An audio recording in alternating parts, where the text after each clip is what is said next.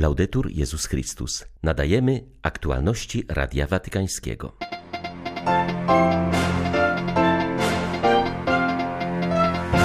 Na pilną potrzebę edukacji medialnej wskazał papież w przesłaniu do katolickich dziennikarzy. Pomagajcie młodym w rozwijaniu rozsądnego zmysłu krytycznego, zaapelował Franciszek. Nasilenie działań wojennych powoduje nową falę uchodźców. Ludzie z płaczem opuszczają swoje domy i idą w nieznane, mówi arcybiskup Światosław Szewczuk, prosząc o modlitwę za tych, którym wojna złamała życie. Już za niecały tydzień papież uda się do Kanady. Będzie to przede wszystkim podróż pojednania, wskazuje przewodniczący tamtejszego episkopatu.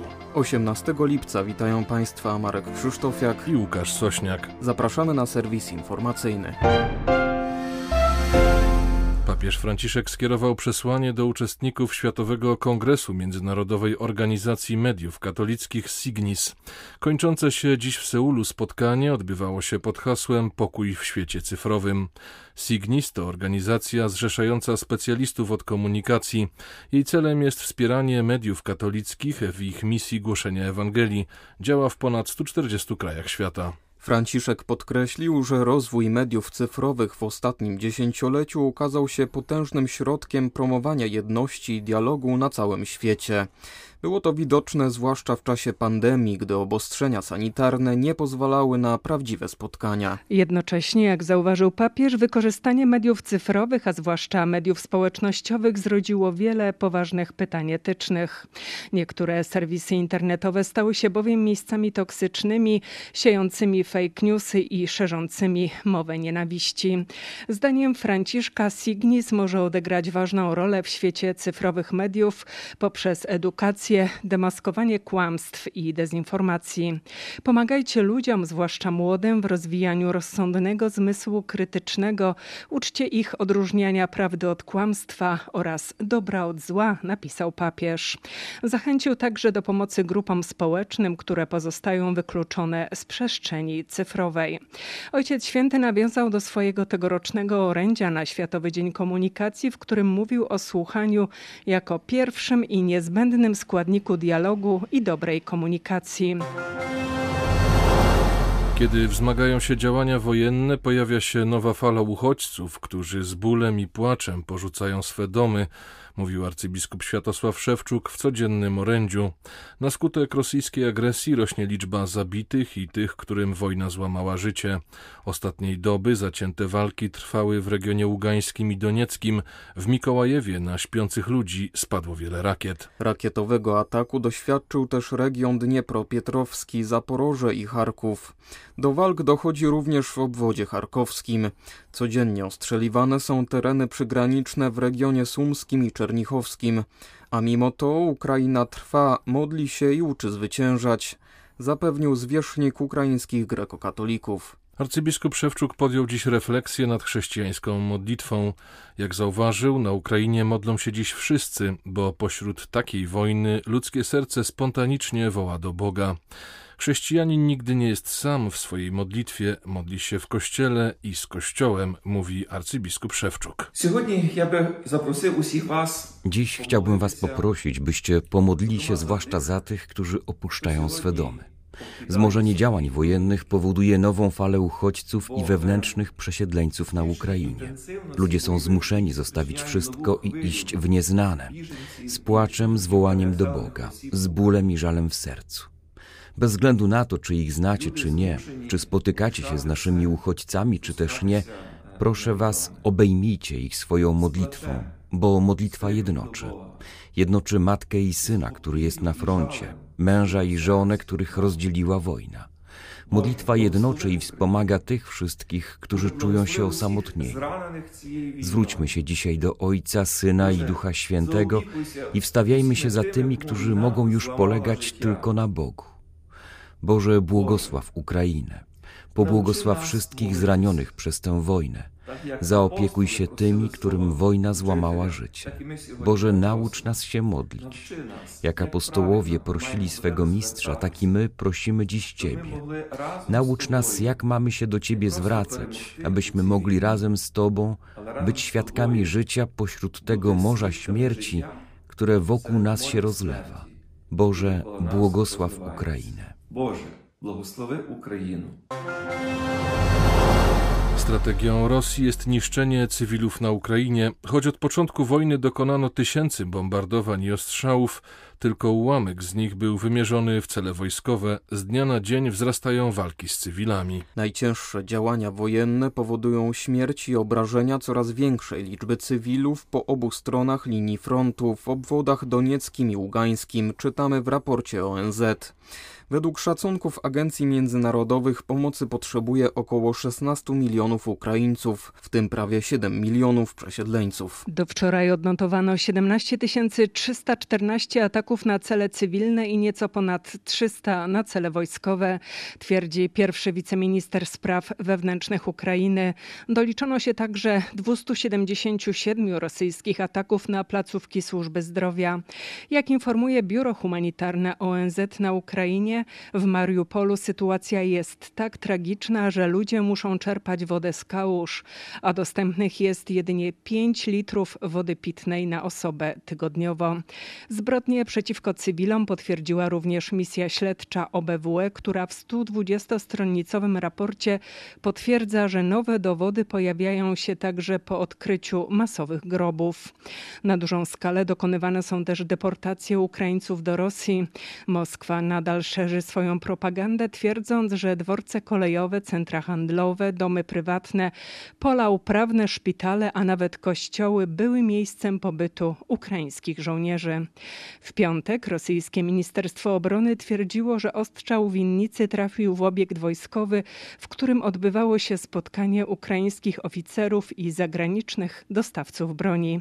W ataku zginęło 23 cywilów, wśród nich troje małych dzieci. Nie ma już wątpliwości, że papież Franciszek wkrótce uda się do Kanady. Dlatego Watykan zaprezentował oficjalne logo papieskiej podróży. Nawiązujący do hasła wizyty Kroczyć razem krąg wypełniony jest symbolami zaczerpniętymi z kultury rdzennych ludów tego kraju oraz elementami odnoszącymi się do posługi następcy świętego Piotra. Logotyp jest dziełem Shona Vincenta, jednego z najbardziej utalentowanych artystów należących do społeczności metysów, Moja twórczość jest inspirowana przez naturę, szczególnie przez przyrodę moich stron rodzinnych. To przypomina mi o pochodzeniu i jednocześnie stanowi przesłanie dla odbiorcy, że pielęgnowanie własnych korzeni ma wartość, powiedział artysta podczas prezentacji pracy. Symbole zawarte w logotypie układają się w krąg utrzymany w odcieniach błękitu. Oznacza on wspólnotę, w której Kościół i ludy pierwotne kroczą razem w harmonii, nasłuchując głosu Ducha Świętego, którego symbol gołębica znajduje się na szczycie okręgu. Zaraz pod nim artysta umieścił klucze piotrowe, oznaczające papiestwo oraz kanadyjskie zwierzęta karibu, bizony, ryby oraz orły. W logotypie znalazły się też symbole nieba, ziemi i wody. Sean Vincent, jak przyznaje, nie od razu podjął się przygotowania logotypu papieskiej pielgrzymki. Zgodził się na to po dość długich konsultacjach z rodziną i starszymi ze swej społeczności. Papieska podróż do Kanady jest kolejnym konkretnym krokiem na drodze pojednania.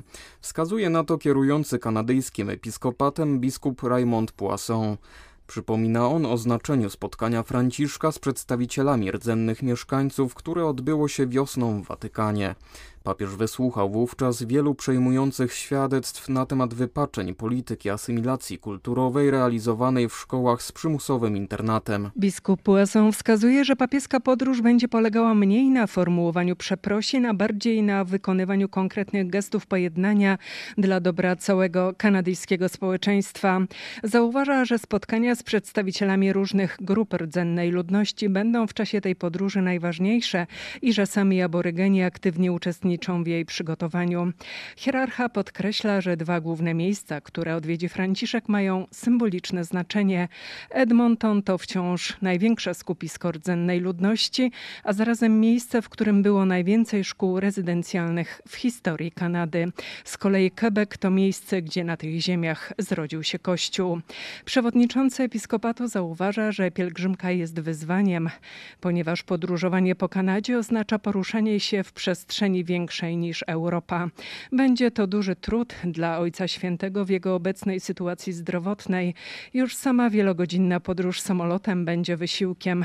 Jednak jest zdeterminowany i pójdzie na całość w swojej misji, a my jego przyjazd postrzegamy jako dar, podkreśla biskup Poisson. Dodaje, że będzie to pielgrzymka pojednania, ale i podróż ewangelizacyjna do społeczeństwa, które jak w Quebecu jest w 75% ochrzczone, ale do kościoła uczęszcza regularnie jedynie 2% wiernych. Ten widok zapiera dech w piersiach, choć jestem przecież przyzwyczajony do oglądania takich rzeczy.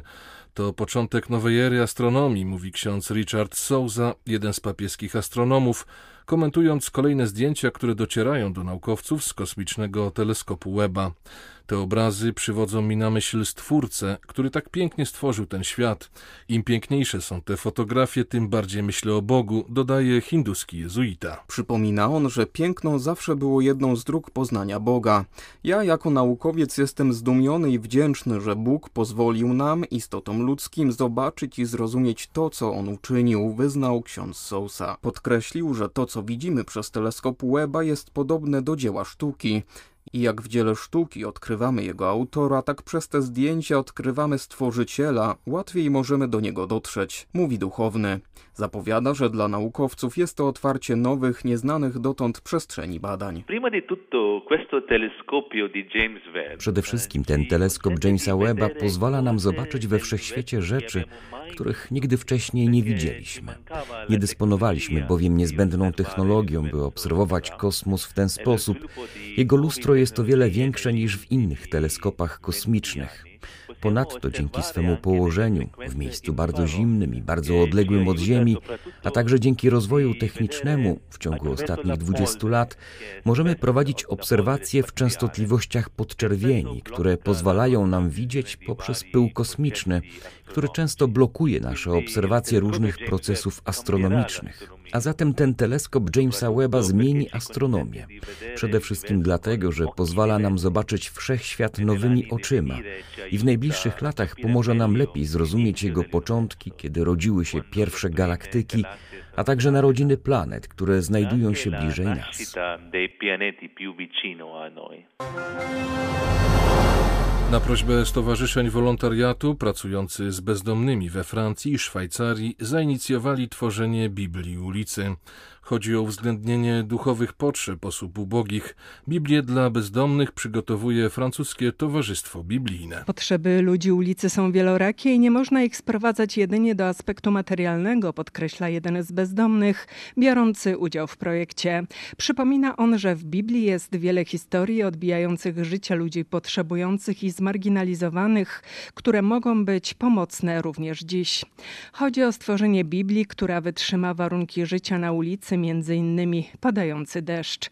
Pomysłodawcy planują rozpowszechnić ją na Boże Narodzenie. Jak podkreślają, chodzi im o to, by ta Biblia stała się skarbem ludzi ulicy, nie tylko pod względem samego tekstu, ale i walorów wydawniczych. Tekst będzie opublikowany wielką czcionką dla lepszej czytelności. Będą też kody QR odsyłające do przydatnych stron internetowych. Planowane jest wydanie dwóch tysięcy Biblii ulicy.